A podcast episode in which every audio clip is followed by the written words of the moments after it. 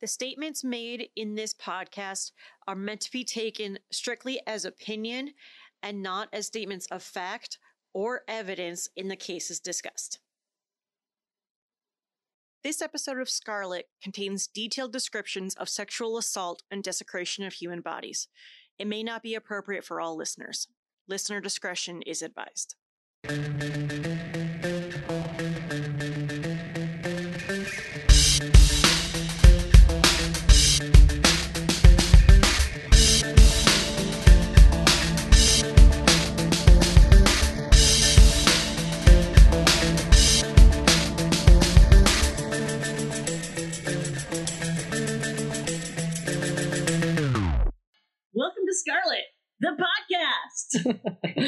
You're here with your host, Brittany Sherman, and Sonia Mazzaleone. to uh, to share our thoughts about recent and historical events involving true crime. It's a weird passion side project for us. We um, are passionate about true crime, in particular, um, murder. NBD. Uh, yes, yes. Why is why is that in the zeitgeist right now? I feel like a lot of people all of a sudden are super excited about it.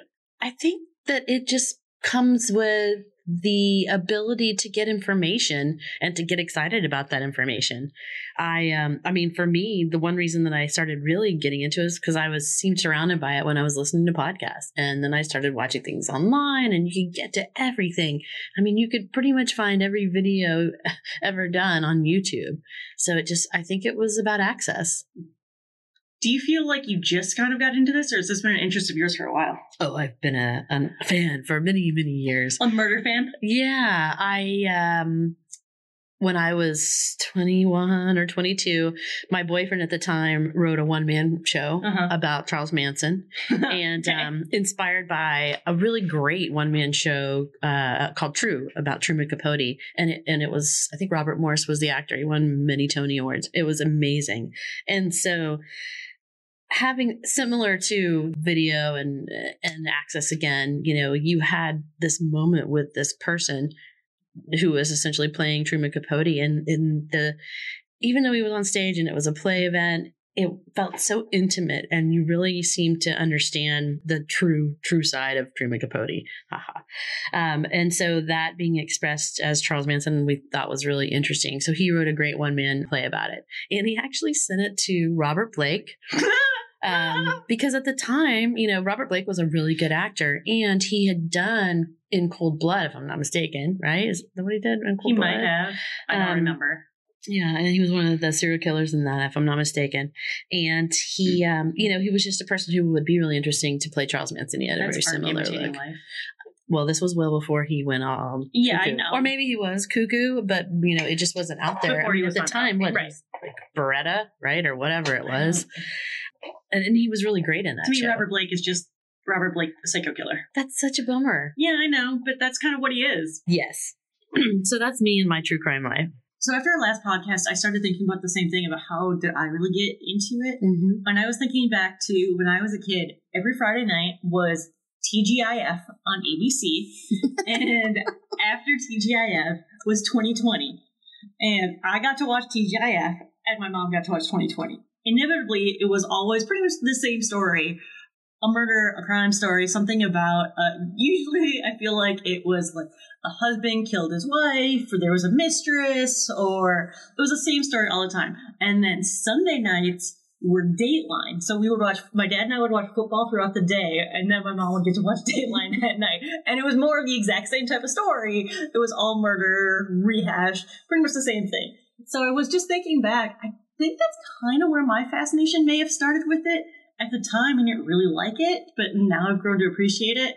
Another big show for me growing up, which I was totally freaked out by, but I can appreciate it more now. But his voice still creeps me out. Unsolved Mysteries with Robert Stack. I love him. That his voice is so creepy. But what is it? Is he in Airplane? He's in something else where he plays something that's totally out of the Unsolved Mysteries character. And at the time when I saw it, it totally threw me for a loop. I I only knew him as Unsolved Mysteries. Yeah, yeah. And yeah, I think it's Airplane where he's he's just like a regular funny guy, and I think Mhm. that's really more of his natural personality. Probably. I mean, I think Leslie Nielsen was the same. You know, Yeah, that's true. you know, he was a very serious actor, and then Airplane comes along, and he that's you know he was reborn as as that character. I personally love Leslie Nielsen in Creepshow. Well, you raise up a really good point about Leslie Nielsen. I also only knew him from Airplane, from the Naked Gun movies. I didn't know him as a serious actor until later in life because I only knew him as Leslie Nielsen from that older age period in that genre on. You're right, he's got this whole library of filmography Yeah. of crazy, serious movies. He was a handsome man. I I mean, hey, when you know, and like I said, I'm not like you know, Creepshow was his best acting moment, but you can see him as a serious actor in that movie, and that kind of bridged it for me because I probably wouldn't have watched anything that he would have been in. I'm uh, trying to remember if I saw. Creepshow. Oh God, that's a great movie. 70s? No, 50s? Uh, no, uh, 80s. Was it really that late? Yeah, it was great. What am I thinking of? I don't know. It's great. There's like four have to find it. stories. It's Okay, I'm gonna have Oh, to. Maybe I'll Ted see if streaming Danson. somewhere. it's fantastic. Really, Ted Danson's in it. Okay. Yeah, a lot of- a lot of I like stars Ted are in it. Danson A lot. Everybody wants to be in Creepshow. It was a really popular like horror magazine back in the day. Okay. yeah, I can it was see really that. good.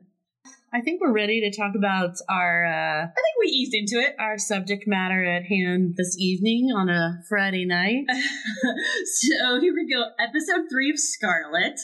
Uh, kind of episode three. It's episode three, but only our second recording because we don't really know how to censor ourselves and to shut up. So we recorded the first episode. First two episodes is what it turned out to be.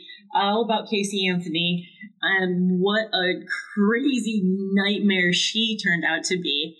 But we decided to split that into two episodes because we, like I said, we just couldn't stop talking about it. There's so much to talk about with that case, and I would suggest to the to the listeners go back and listen to that episode because number one, it's our first two episodes, and obviously we're green as all get out. But um, I think we had a lot of interesting things to say about that, especially because I'm from Florida. I know exactly where all of that happened, and then uh, just perspectives because we did do a, a lot of research. So And we, and we want the listens. yes, But uh, Yes. yeah. So okay, so yes, we, we are green as grass, of course. I did all the editing for it, listened to it all the way through, like start to finish completely twice, plus a few other times just as I was going through and making tweaks. I certainly had a, a lot of notes for us. oh yeah. What did What did you think? Uh, you know, I thought that we were better than I expected us to be. I agree. it's not easy, and I'm sure lots of people out there are creating their own podcasts and doing this work.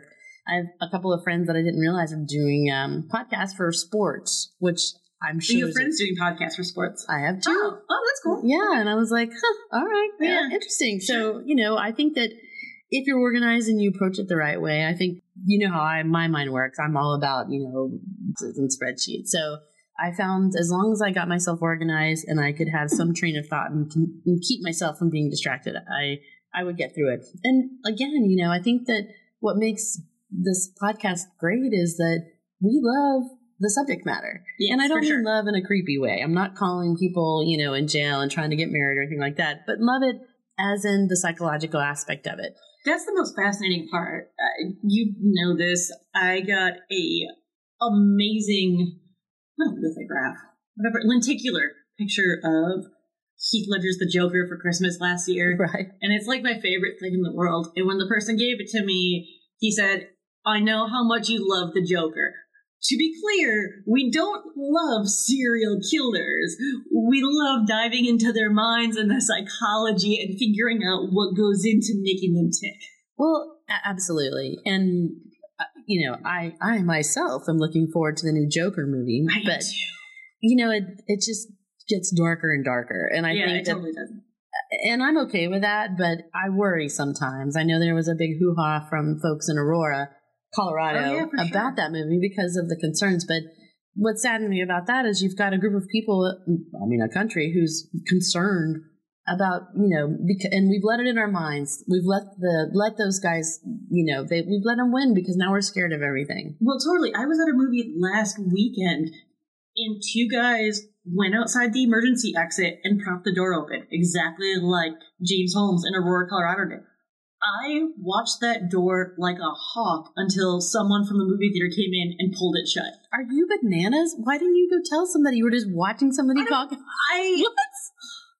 You're gonna watch somebody walk in and be like, "Wow, I really should have just gone and- and pulled it shut myself. I almost got up like five times. I don't know. I I didn't do it. I wish I would have. Oh my god! If you would be, if something happened, you would be like sitting there going, "Oh my god, I could have stopped." You're that." right. I totally would have been that way. I know.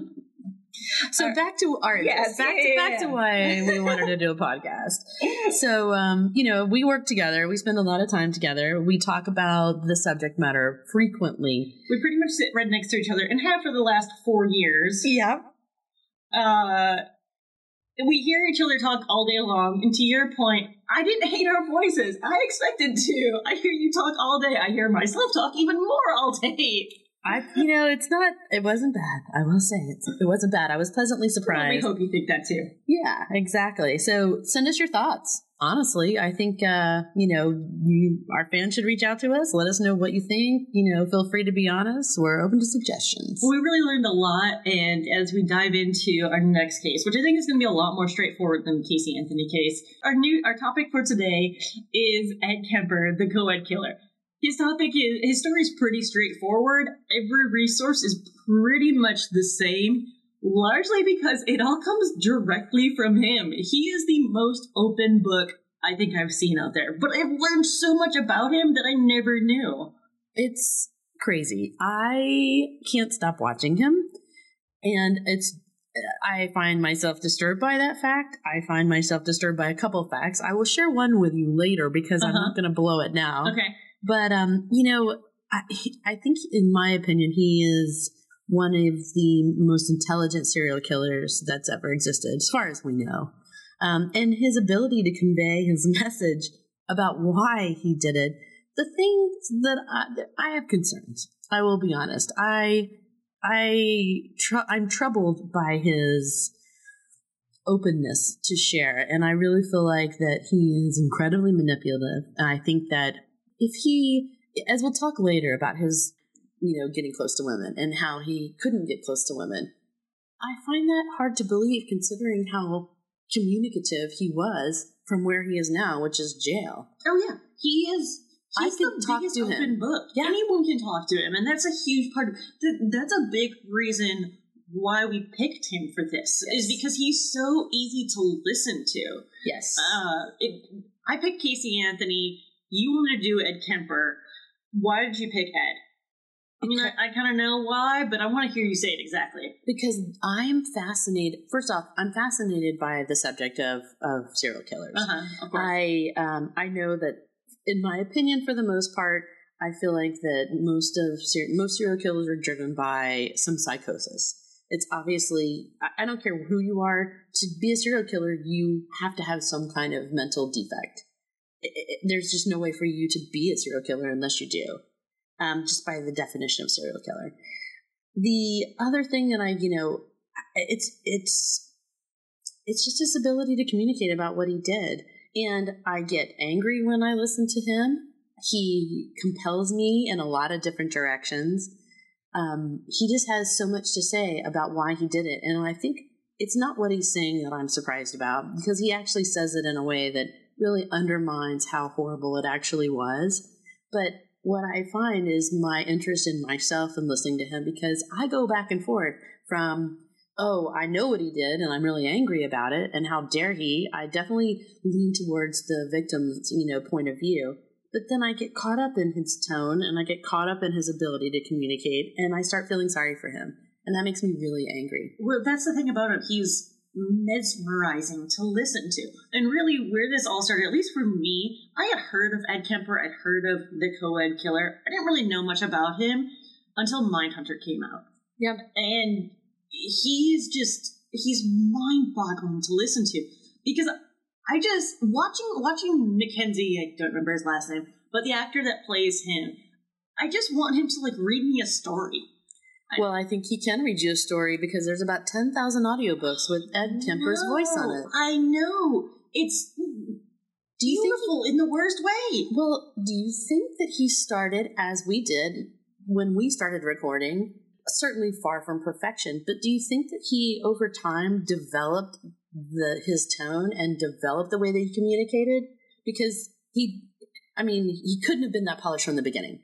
No, no, no. He well, I don't I don't know. That's a lot of practice. Well, it is a lot of practice, but I think he's been practicing from the beginning. I think everything he did was leading up him confessing and going to prison. He had this all plotted out. So by the time we jump ahead to when he was recording the audiobooks, he already had his voice. He had his story rehearsed.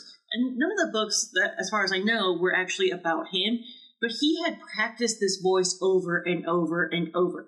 I don't think this was something new for him. He's the type of person that I feel like rehearsed what he was going to say so much he would talk to himself in the shower. He would look in the mirror and make sure that he had the exact tone, the exact cadence, everything down so that way what someone else heard was exactly the way he wanted it to be heard. So you really do think he was a master manipulator? Oh, a hundred percent. Yeah, I would agree with you. All right, so let's talk a little bit about Edmund Emil Kemper. Edmund Emil Bumblebutt Kemper, as he referred to himself. Oh, that's so adorable. He's such a little bumblebutt. He's not little. This No, guy he- is a beast. I mean, walking, watching him walk through door frames and, and squatting down to do so is, is unbelievable. He's almost a giant. Like he is, he is a giant among men. Yeah, he's six nine. Yep. Uh, at times tipping the scale at 300 pounds. So he was a big dude as well as a tall guy. And he was born big. He was born 13 pounds. No wonder his mom hated His him. His mom hated him from the day she, he was born. Poor guy never had a chance because she was never gonna let him leave that town. And she never did. Oh man. So Edmund Kemper, born December 18th, 1948 in Burbank, California, the middle child of E. E. and Clarnell Kemper. Ed was the third Edmund Kemper in line. His dad was Ed Jr. Ed Jr. is he's an interesting guy. Did you see much about him? I didn't. I know that he got tired of Clarnell. Oh, yeah. she was apparently a, a fairly aggressive woman and also a big woman. I think she was over six feet tall as well. We'll, we'll, we'll get in more to Clarnell, but a little bit about Ed Jr. or Ed II. He's a World War II veteran, and I found a great quote about him and Clarnell. Uh, first off, Ed is Ed the third, uh, the one we're talking about, is the second of three children. He had an older and younger sister, and his parents divorced when he was at a pretty young age. Ed Senior, or Ed, excuse me, Ed Junior, Ed second, had this to say about his former wife, Clarnell, that he was a World War II veteran and he tested nuclear weapons in the Pacific uh, Proving Grounds before he went back to California to start his life and get married. He would go on to say that suicide missions in wartime and the atomic bomb testings were nothing compared to living with her. Clarnell affected him more than 396 days and nights of fighting in the front lines. Oh my god. Well, The way she raised Ed the Third and the way she treated her family is no excuse for what would eventually happen. No. But Ed Kemper, the one we're going to talk about, he had a rough go of it from the start. he did. Um, his parents got divorced when he was nine. He was then living with his mother and his two sisters. He moved to Montana with them after, again, the divorce. He had to live with his alcoholic mother, his sisters.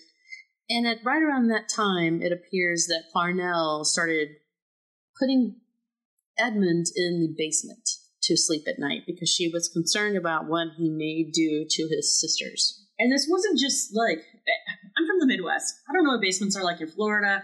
We don't have basements in Florida. Yeah, we're we're at water level. Yeah, that's true. There aren't really basements in California No. either. In the Midwest, basements are pretty much the entire main floor duplicated underground. Like they're big. If they're finished. No, Some of them are dirt. I got the impression, and maybe it's in my head, but I got the impression that Edmund was, you know, pretty much living in a dugout hole with That's a what- furnace and a fire, and he's sitting there in front of it because she wouldn't exactly allow him point. to have light. That's exactly my point. When I when I think about basements, I think of a large room that mirrors everything above you. This was not that. This was essentially a hole in the ground. Exactly. That's all it was. Yeah. And one time it was even described as pretty much someone lifted a latch under the kitchen table and he went under and hung out down there. Yeah. I don't know if it was quite that bad, but no, it was it was bad. Yeah, it uh, it definitely was bad. I mean, certainly, in my opinion, there's nothing that he should have done that would have sort of required that kind of behavior from her. But I have to give Clarnell a little credit because I think there were things that were happening with Edmund that may have been apparent to her to cause her concern. I I think at that right around that age, he had killed a couple of cats. One he buried alive. The other one he actually cut off the head of the cat and put it in his mother's closet. Uh, yes. So he did bury a cat alive. Uh, then, of course, it died. He dug that same cat, up, decapitated it, and mounted its head on a spike. And where did he put that? In his bedroom or did he share it with his family? um, I'm not entirely sure. I think he may have put it in his bedroom, but uh, he then killed the other cat because he thought it was showing favoritism to his sister. Well, likely because he may have seen it kill the other cat. He would have been like, I knew what was coming. that dude's crazy. I'm going to go hang out with you, Garrus. Um, you know, the the animal cruelty thing is is part of the McDonald triad. People talk about it a Mhm. lot. You know, the McDonald triad and the homicidal triad, same thing. Um, you know, it makes up a series of three different events that could happen that people s- consider to be predictors of homicidal or sexually predatory behavior. So you've got bedwetting on one end of the triad, you've got animal cruelty on the other end, and then you've got fire setting. Essentially, all three or any combination of two is a predictor of violent behavior. So I found that really interesting. And again, you know, Clarnell may be a lot of things, but she's probably right. I would guess that if Edmund, in his later years, treated co-eds, uh, known as the co-ed killer, uh, if he treated people, women in particular, the way he treated, if, if he would have treated his sisters like that, then no wonder Clarnell was concerned. And she was probably right. Again, no, there's no good reason for treating him as she did. I would have probably thought that she would have gotten him some mental help. Certainly, with the cat incident, she must have not liked these cats very much. Well, this was also back in 1957. So mental health at that time was a lot of institutionalization. Mm-hmm. True. So we're not talking about psychologists, therapists, psychiatrists like we have available today at the same effect. Well, I don't think the basement's a good answer. it's certainly not a good answer, and I'm not justifying what she did at all. But she was she was an alcoholic. She was focused on herself only. But it wasn't just her that experienced this. Also, he at one point snuck out of the house and went outside to uh, his second grade teacher's home to stand out and look inside her window, essentially stalk her. And his older sister asked him, Why didn't you try to kiss her? Which is a weird thing to ask about why you wouldn't try to kiss a teacher. From outside the house Yeah. while you're spying on her. Right. How old was he? Uh, I I think this is right around the same time, eight, nine, maybe a little bit older.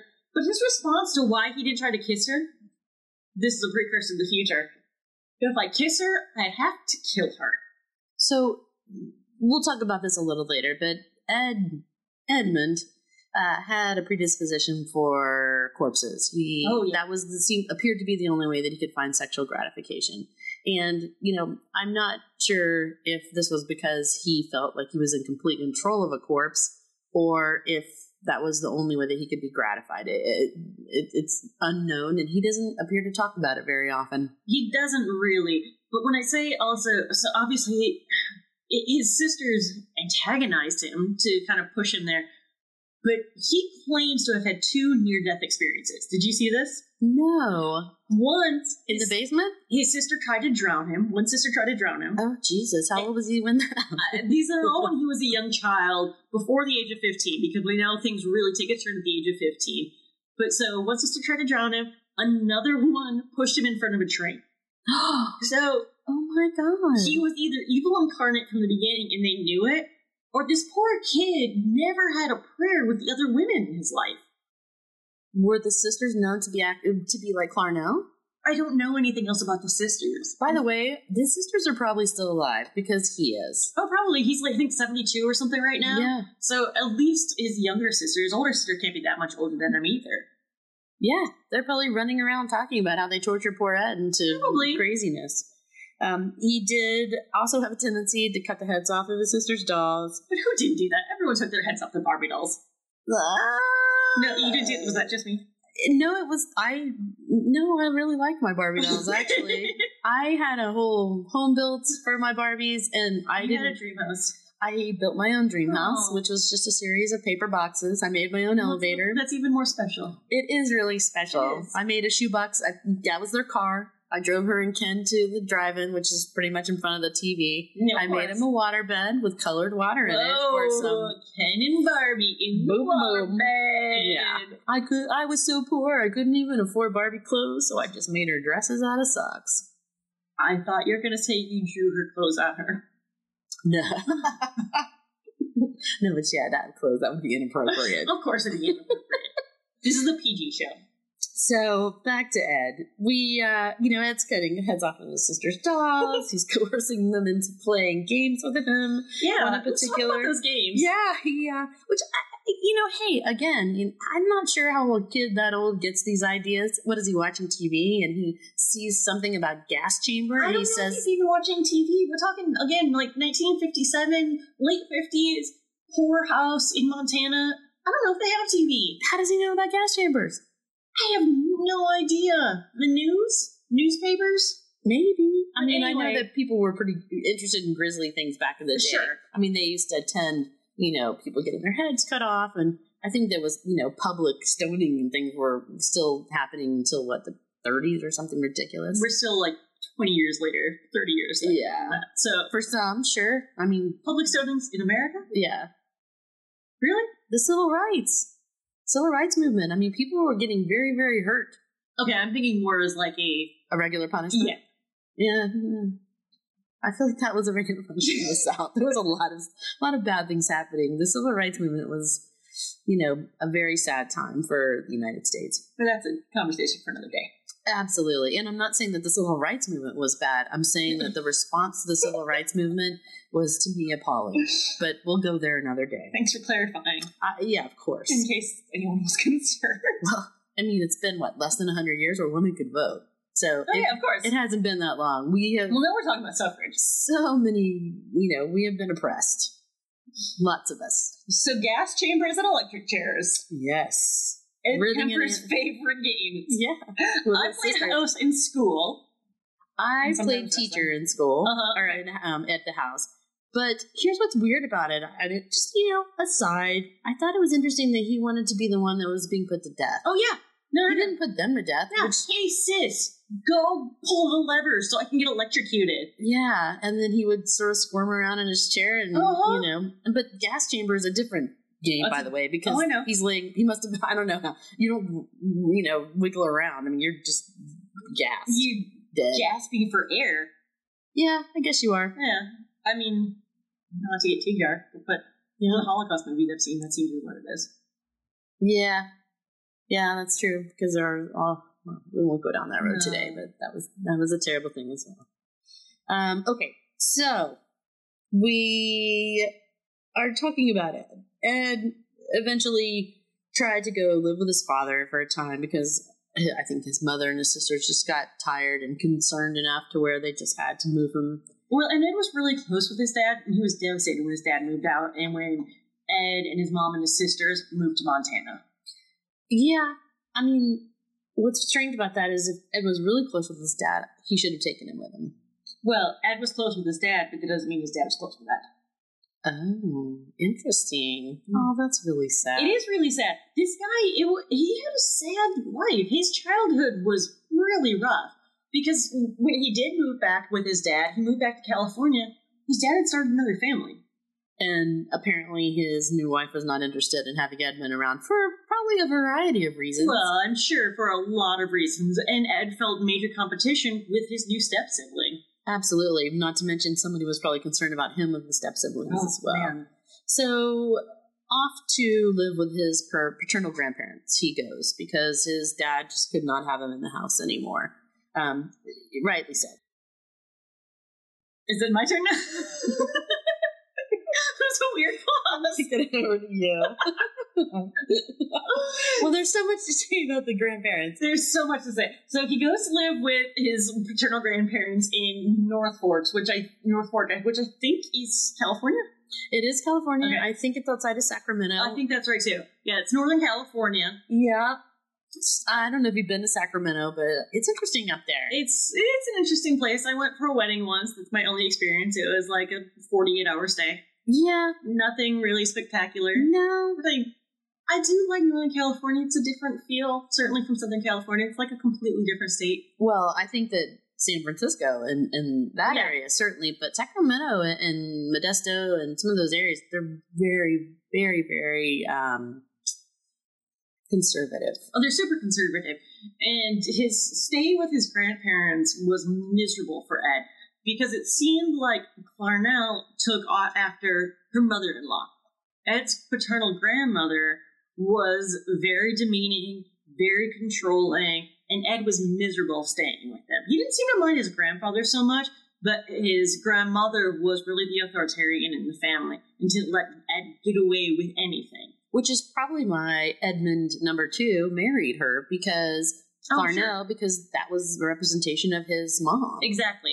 Um, so I think that while Ed may have not had an enjoyable time living with his grandparents, it certainly must have been better than living in the basement.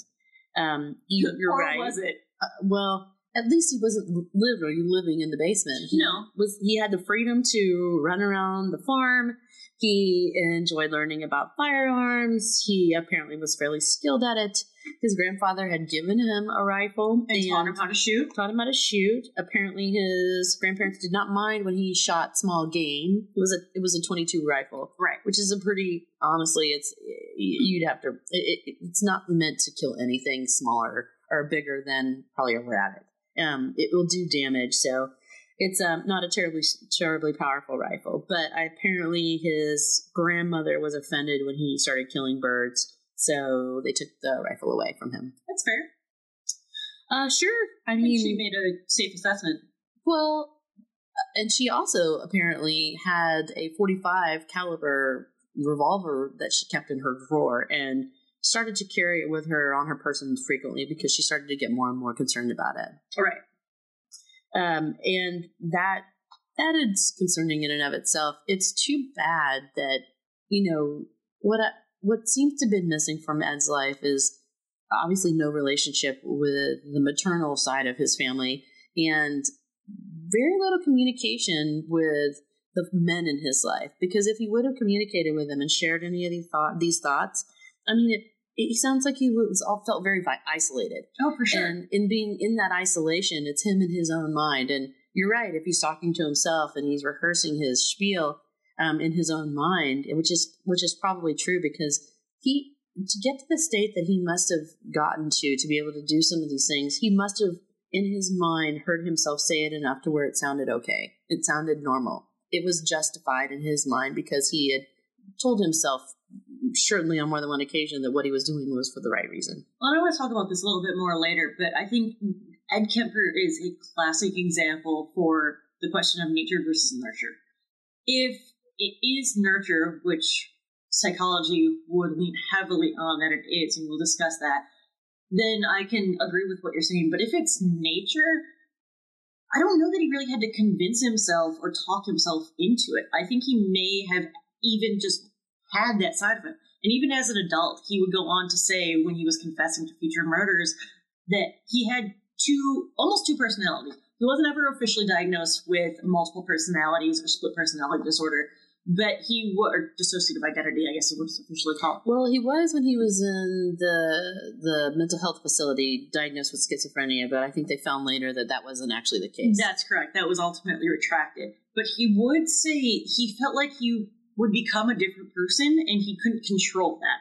To a point that it almost is like a, a tulpa, which is a fascination I just learned about. You know about tulpas? no. They are fascinating. All right, I'll look It's a up belief tulpas. that people have that another Noted. person, T U L P A, please look up tulpas if you're interested. There's a fantastic podcast out there about tulpas and the people that have them, and they call themselves tulpamancers. And that's- I'm Oh. going to leave it at that. But oh, essentially, Okay. what they believe is that there is another person living inside their head, and whenever that other person decides to, that person takes over, and the native person is loses control or the ability to fight it. I'm not sure that that's the case with Ed, but that is one of the things that he would say. Now, we talked about already how he's such a master manipulator. That could just be him, but I think that was a way for Edmund not to not to take responsibility for his actions. Because if he's saying that it's it really wasn't him or it was a part of him that he couldn't control, he's dismissing that it he is one person.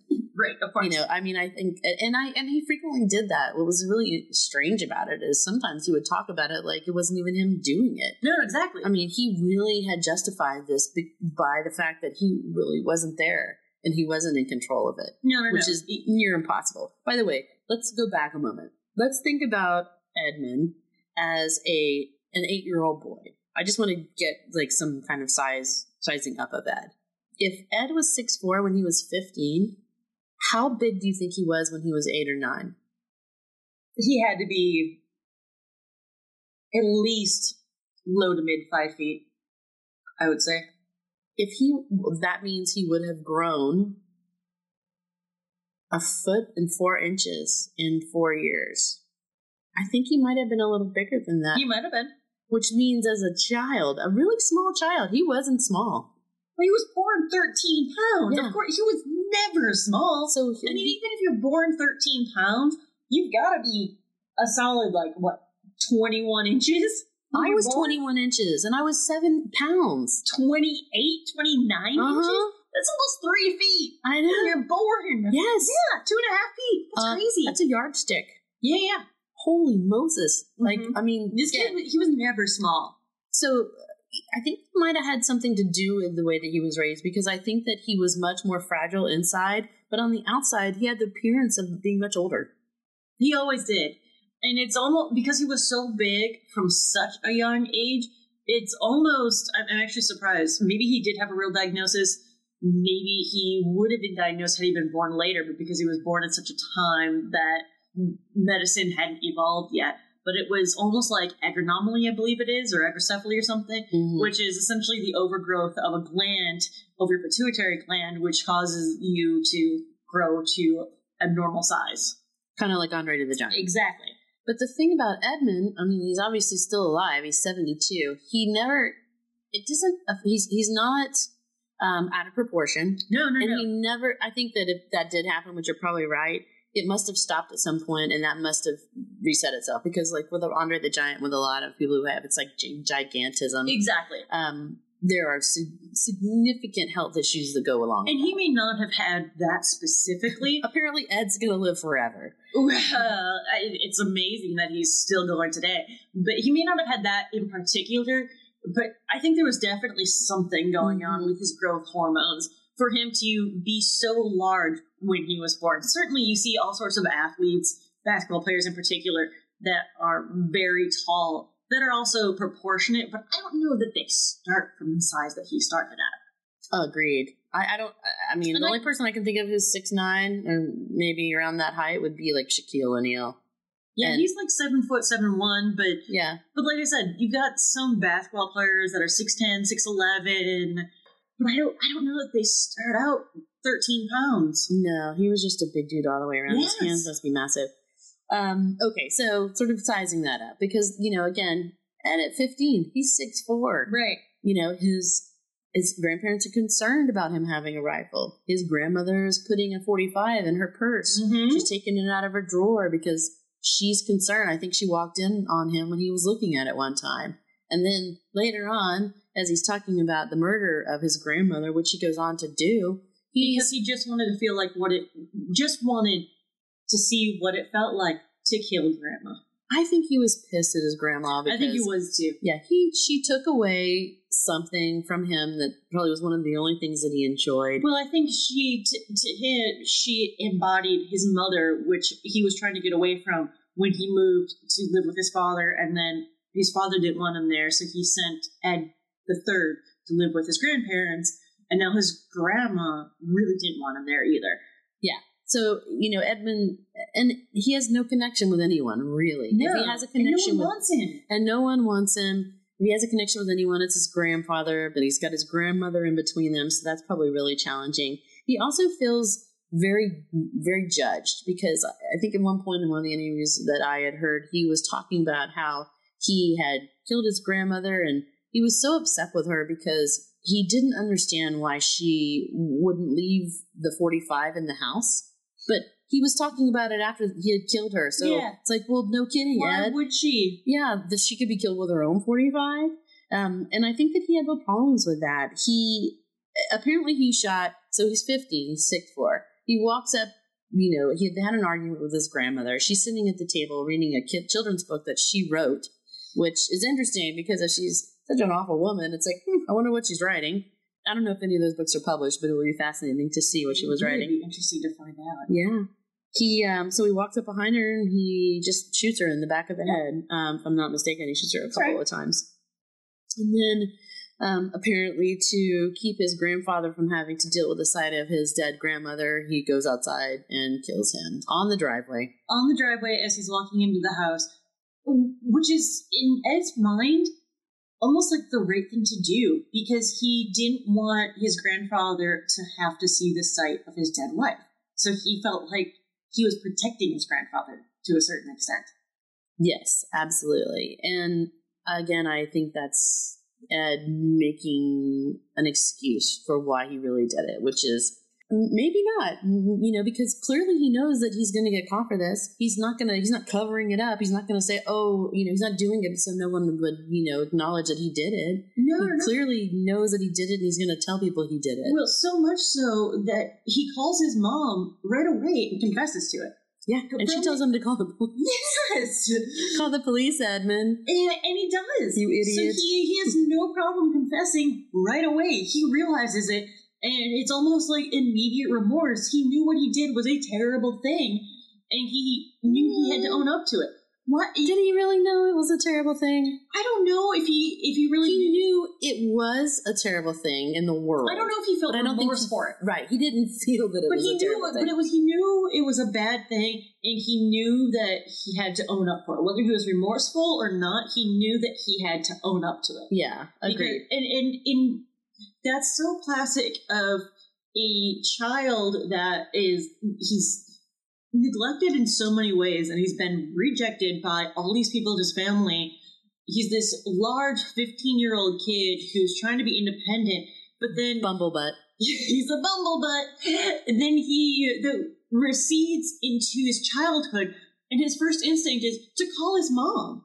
He just wants support and help from his mom. Agreed. And I think that's something we'll see throughout his life is that no matter how much Ed says that he hates his mom, he always ends up back with her. Now, Always. sometimes it's not his choice, but frequently it is. A hundred percent. He desperately wants to talk to her. He wants to communicate with her. You know, He wants his mom's approval. yeah. I mean, that's, that's really what he was fighting for his entire life. He just wanted his mom's approval.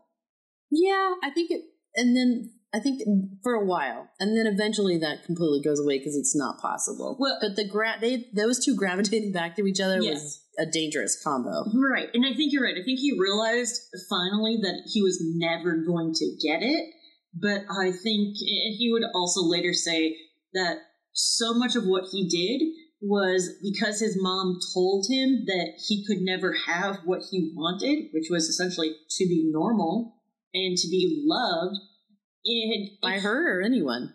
anyone, by Uh. anyone. And, and had he had she just given him the love that he wanted, he feels like he could have turned out to be a different person.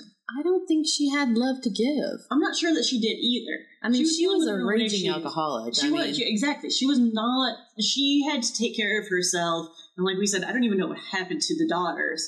She had certainly a lot of issues that she had to deal with, and I don't know if she had love to give or not. But Ed would go on to ultimately say the spree that he went on was 100% to blame on Clarnell, which of course he does. I know. We'll, we'll digest that a little bit. and and maybe so but you know as we talk about what he actually did to those bodies and what he did to those women I start to question that because Oh, he seemed to have an awful lot of fun with them after the fact. Oh, well, absolutely. But before we jump in there, all right, let's talk about his stay in a mental, health facility in California. Because after he called and confessed to the killings, he turned himself in. At 15, he was sentenced to a mental health facility because he was found to be uh, psychologically incompetent, or he was. He was put on a Clearly, psych- something was wrong. He shot yeah, his he was essentially put into like a psych- psychiatric hold and put into a state facility. Right. And a lot of things happened at this facility. I think he was there from age 15 to 22. 21. 21. Yes. He um, spent a lot of time, in my opinion, getting a, a really fine education on the finer points of, um, you know, human psychosis. He did. It, he was also though at that exact time he was diagnosed legally as a genius. At 15, his IQ was 136. It would continue to go up slightly. Ultimately, it would hit a peak of 145, which is genius level. The average human IQ is 100. So this guy is a brilliant man. But he was diagnosed, to what I was talking about before, as dissociative identity. At the time, it was diagnosed as personality trait disturbance, colon, the passive aggressive type. I what was He that was- given after he killed his grandparents? It was given after, yeah, while he was incarcerated or in treatment, really officially is what it is. So apparently that was the aggressive part of that. Uh, the aggressive of the passive aggressive personality I trait disorder. guess so. I mean, I don't think it takes a rocket scientist to figure out that Ed had some mental problems. What we call it is, and I don't even know what we call it these days. Is he a sociopath? I don't. I mean, I don't think he's a psychopath. I think he was. I think he would ultimately be diagnosed, clinically diagnosed as a sociopath. yeah, and he was really good at it. I mean, he was really good at He it. He was good at it and he got better over the years because he had a very captive audience for many, many, many years. I don't know if he talks to anybody now, but he he had frequent conversations. He spent a lot of time with the behavioral science unit um, talking about I mean, he Yeah. essentially set the norm and, and conveyed his message and helped them understand what a serial killer actually is and develop he some became categories. the definition of a serial killer. Like he is the Yeah. textbook definition, the first, one of the first, if not officially, like the first documented. yeah. And that's and really help to help them help them document it. I Oh, mean, absolutely, it was yes. a huge help because not many people at, who were serial killers could speak about it as eloquently as he did. No, for sure. But let's jump back a little bit to the education, as you were saying, that he got while he was institutionalized, because he learned a lot. What thought was thought to be kind of incidental, him just helping out, was actually training for the personality traits that he would develop later on in life. Oh, absolutely. He was essentially a, uh, what you would call an aide or an assistant to the psychologist at the mental health facility. And by the way, mental health facilities in 1964, I don't think they were very nice. And if I'm not mistaken, Ed wasn't exactly from a wealthy family, so it would have probably it, a state-run facility, very, very, very poor conditions. Um, but he made the best of it. He got a really good education as an assistant to that psychologist. He had access to all of the case files, and he was able to sit in on most of the communication between the psychologist and the other. He, he ran psychiatric Convicts. tests on the other inmates. So he he was he was running his own tests. Yeah, he was yeah. talking to these these you know convicts essentially who were mentally ill, and a mentally um, challenged convict, you know, is at the very least unpredictable. He's putting it nicely. Well, and you know, yeah, of course, a mentally challenged convict is unpredictable. Well, that's very scary. Yes, you know, it is. for him to be able to develop relationships with these people who are were I mean, mentally ill folks, you know, especially people who have violent tendencies, anything can happen. Oh, yeah. and of course Ed's six nine, so was he's six four at this time. But, you know, he he again, you know, he endeared himself to these people. They've had confidence in him. They wanted him to be there. They uh, confided he, in he him. He endeared himself to them, though, too. He built trust with the Yes. psychiatrist. So much so that he actually helped develop new tests and diagnoses for the Minnesota Multiphasic Personality Inventory, which I guess is a psychiatric survey to help diagnose. And uh, specifically, the new tests and scales that he helped develop were in the overt hostility scale. Hmm. He developed the overt He- hostility scale. He worked with a psychiatrist to help develop the overt hostility scale. based on himself as the. Probably based on himself, but also based on, as you were saying, sitting in with the other patients. Oh, I see. So categorizing. Absolutely, yeah, definitely. And Hmm. with his high level of intelligence, anyway, his his one thirty six and what would go on to be one forty five, they really trusted him. That's what Ed was really great at doing was building trust in people. Well, obviously, he, you know, as the co-ed killer, and we'll later talk later talk about, he was able to communicate with women to get in the car with him and talk to him, and um, you know, to to the extent that he he was able to do what he did, he obviously had trust in those. They those folks folks had trust in him. And in doing that, leading up to it, he was able to hone his skills by learning how to manipulate the psychiatrists, and then also speaking with sex offenders to essentially get tips on them from them on how to get away with it. Well, not only that, but if I'm not mistaken, he, in looking at the files and seeing the files, apparently he sexually gratified himself Oh uh, with the- with the pictures. So he again he knew very early on that there were some sexual issues that he was dealing with. I'm not sure if Ed has actually ever had sex with a woman. a live woman. Well, yes, a live woman, and has we're not. I mean, has he ever had a relationship with anyone? Uh, well, that kind of jumps into the next point. So, on his 21st birthday, he was released from a Atascadero, which is the Northern California mental health facility, released back into the care with his mom. Despite the prison doctor's recommendation that he not live with her. Okay. Why didn't anyone look at or listen or care? Uh, It's a terrible idea. It's a horrible idea to send him back with his trigger. It really is what it is. Can you really send someone back? I mean, was he put in her care because he uh, is, is she responsible for him? No one else would take responsibility. He's 21. He's an adult. Can he walk out? Well, he was released on parole, so he had to go somewhere else. He had to be Uh. taken. Got it. Yes, and she had remarried at that at that point. Hmm. So, wow. Hmm. Yeah, she, Okay. re- she remarried and moved to uh, Aptos, California, which is very near Santa Cruz, where she took in a job as an administrative assistant at UC Santa Cruz. Got which would, of course, become, as Ed would call it, hunting ground. well she worked there and she loved loved where she worked and she loved all the women at you know where she was working. They i'm sure reminded her of their daughters so on and so on.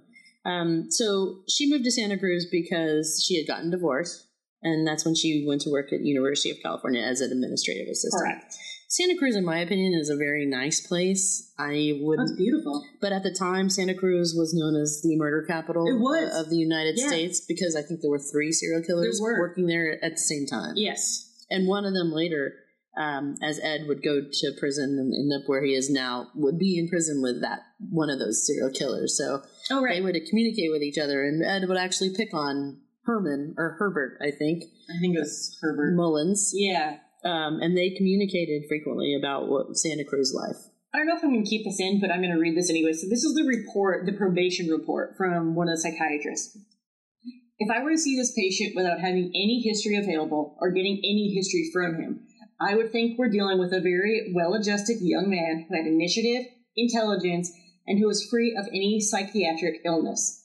It is my opinion that he has made a very excellent response to the use of treatment and rehabilitation, and I would see no psychiatric reason for him to, uh, to consider him to be of any danger to himself or any member of society.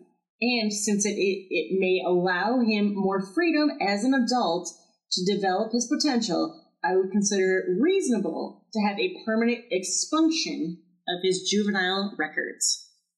So that was his parole paperwork. That's correct. Got it. And then I think uh, that would, of course, I think carry on and Ed as he did continue to work and get these the, his grandparents and the death of his grandparents expunged from his record. Exactly. So this was all at 21 years of age.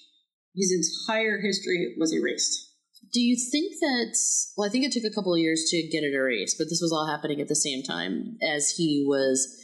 He started to test. Well, Ed moved to San Santa Cruz. He lived with his mother. She was again just getting divorced from her third marriage.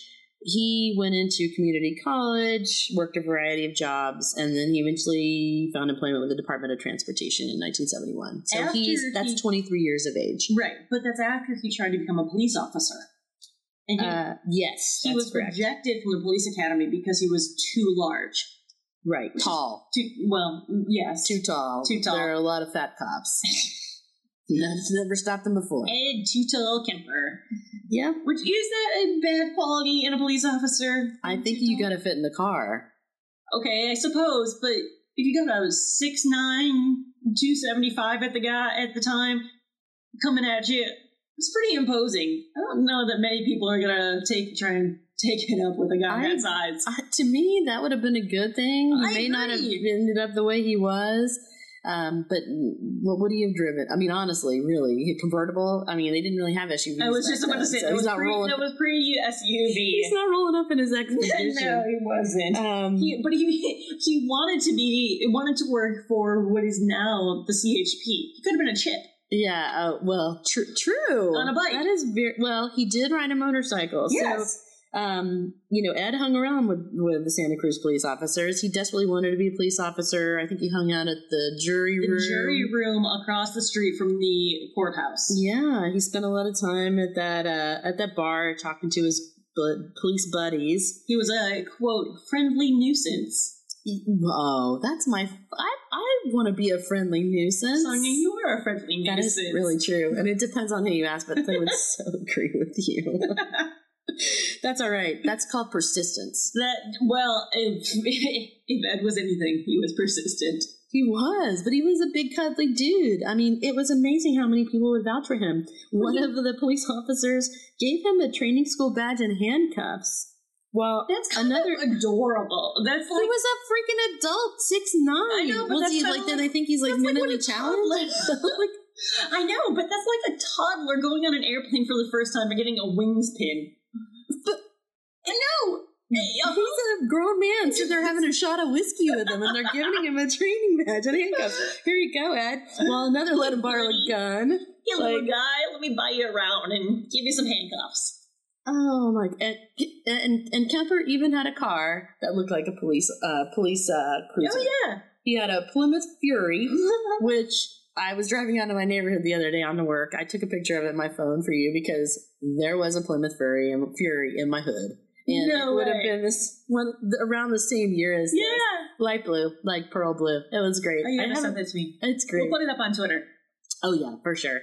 It's uh, I mean, if you know what a Plymouth Fury, Fury, Fury looks like, obviously Ed fit in that car. So that, so let's think about that for a second. If Ed could drive a Plymouth Fury that resembled a police cruiser, Yeah. How come he couldn't fit in a police car? Yeah. Okay. My point. That's weird. It- I feel like Hmm. even though his record was officially expunged when he went to the police academy, or I don't even know if it was called the police academy in the late '60s, but when he went there, the excuse was he was too large, he was too tall. I feel like there's got to be more to it then. Oh, you think that they were worried about Ed, Well, you have to go through a or how annoying would he been uh, with a, as a well, partner? I mean, really, Sure, but you have to go through a battery of psychological tests. He could he's an expert at psychological but he- tests. he's an expert at manipulating people. But if it comes to written tests that you don't know are psychological or psychiatric, those are more difficult to manipulate. I, I would guess. I don't pre- actually I bet he's pretty good at that. Who knows? Yes. But to your point. Um, all right. So the same year Ed began working for the highway department, he was actually hit by a car while out on his motorcycle. He would- had a motorcycle. That would make for three near death experiences. well, this one was his own fault because I feel like if you ride a motorcycle, you're taking your life in your own hands.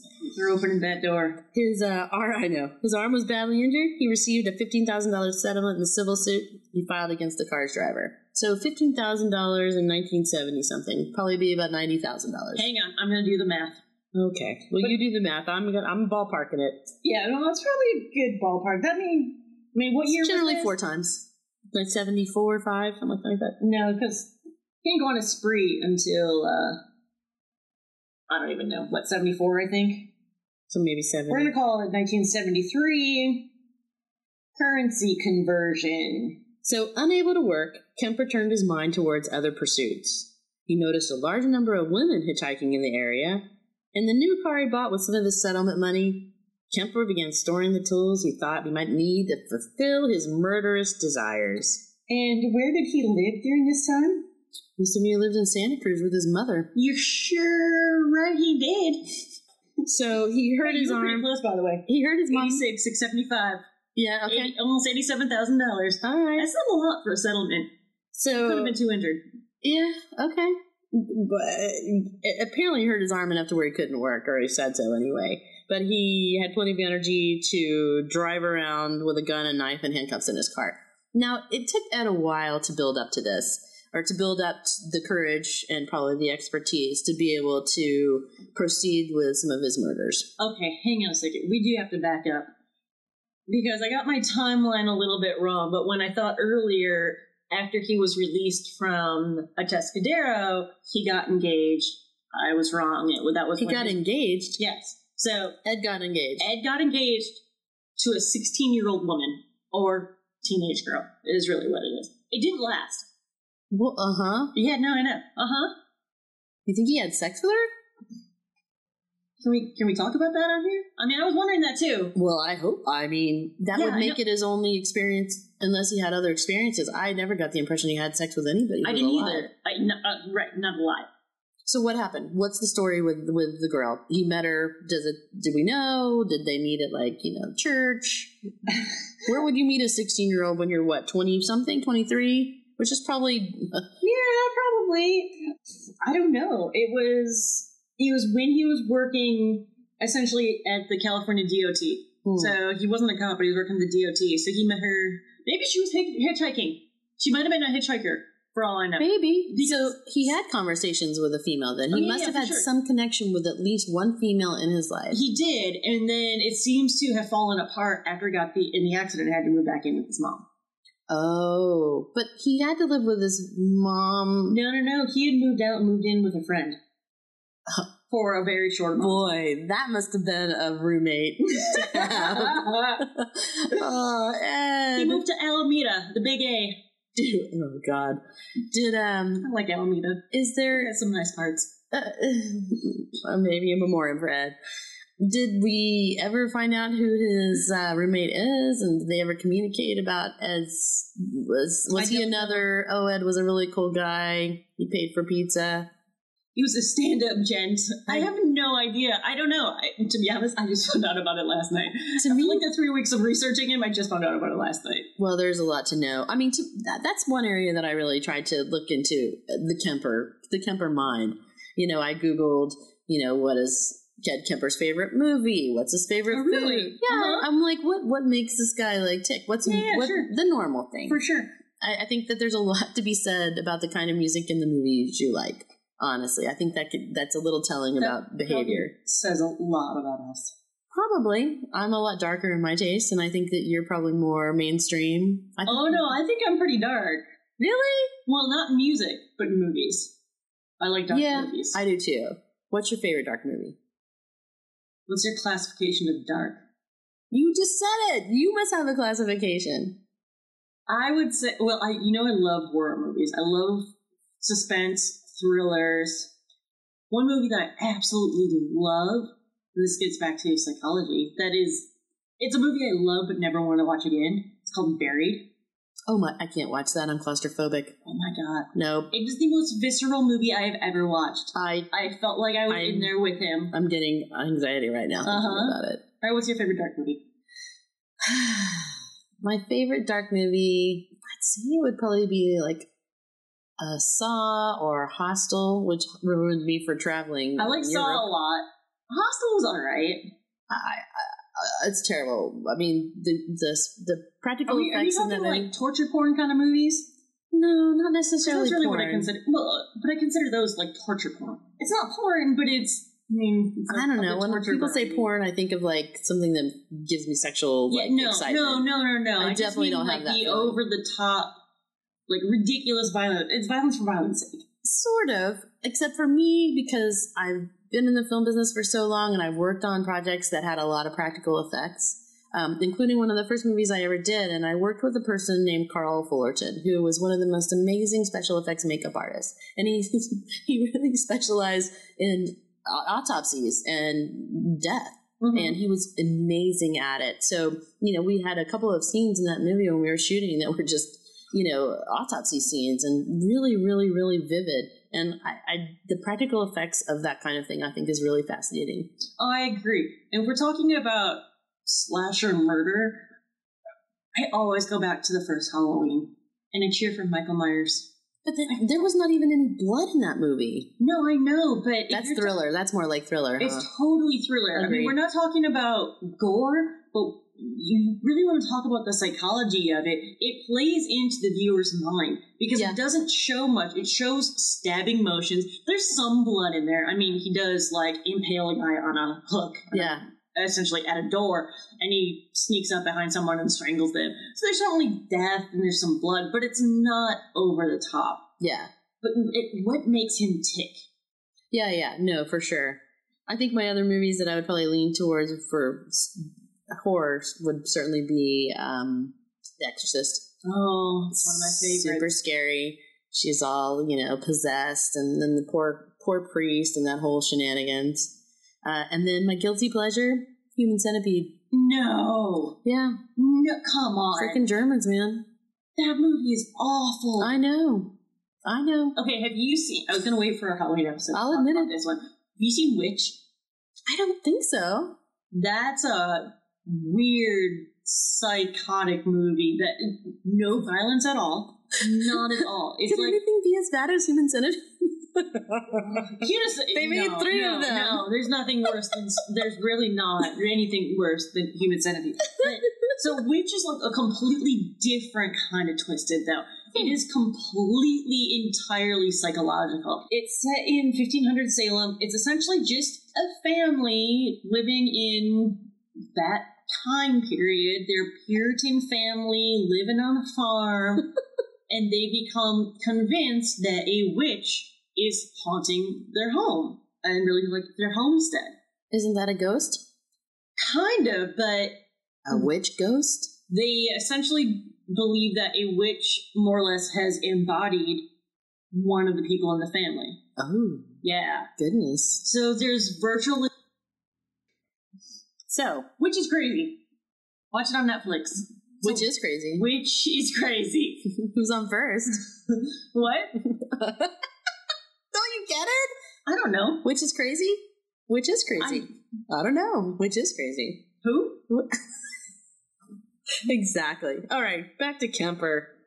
The fun, the fun conversation we're having about uh, our friend, our friend uh, Kemper. Edmund. All right, uh, I think that's what we're going to call it for part one of Ed Kemper, uh, covering just through the murder of his grandparents. It was a lot longer than I expected it to be. There's so much about Ed. There's so much more about Ed. Yeah. I was not expecting the first half of Ed's murderous career to go on for this long, but I think this is a good time to call it. Uh, come back for part two, where we really dive into when Ed Kemper becomes the co ed killer and escalates to a level I was not prepared for. Absolutely. A special shout out to John McGrew for our theme song and Juan Mezaleon for our artwork. Be sure to follow us on Twitter at Scarlet Podcast and shoot us an email at scarletmurderpodcast at gmail.com. Stay tuned, Scarlet fans, for the next show.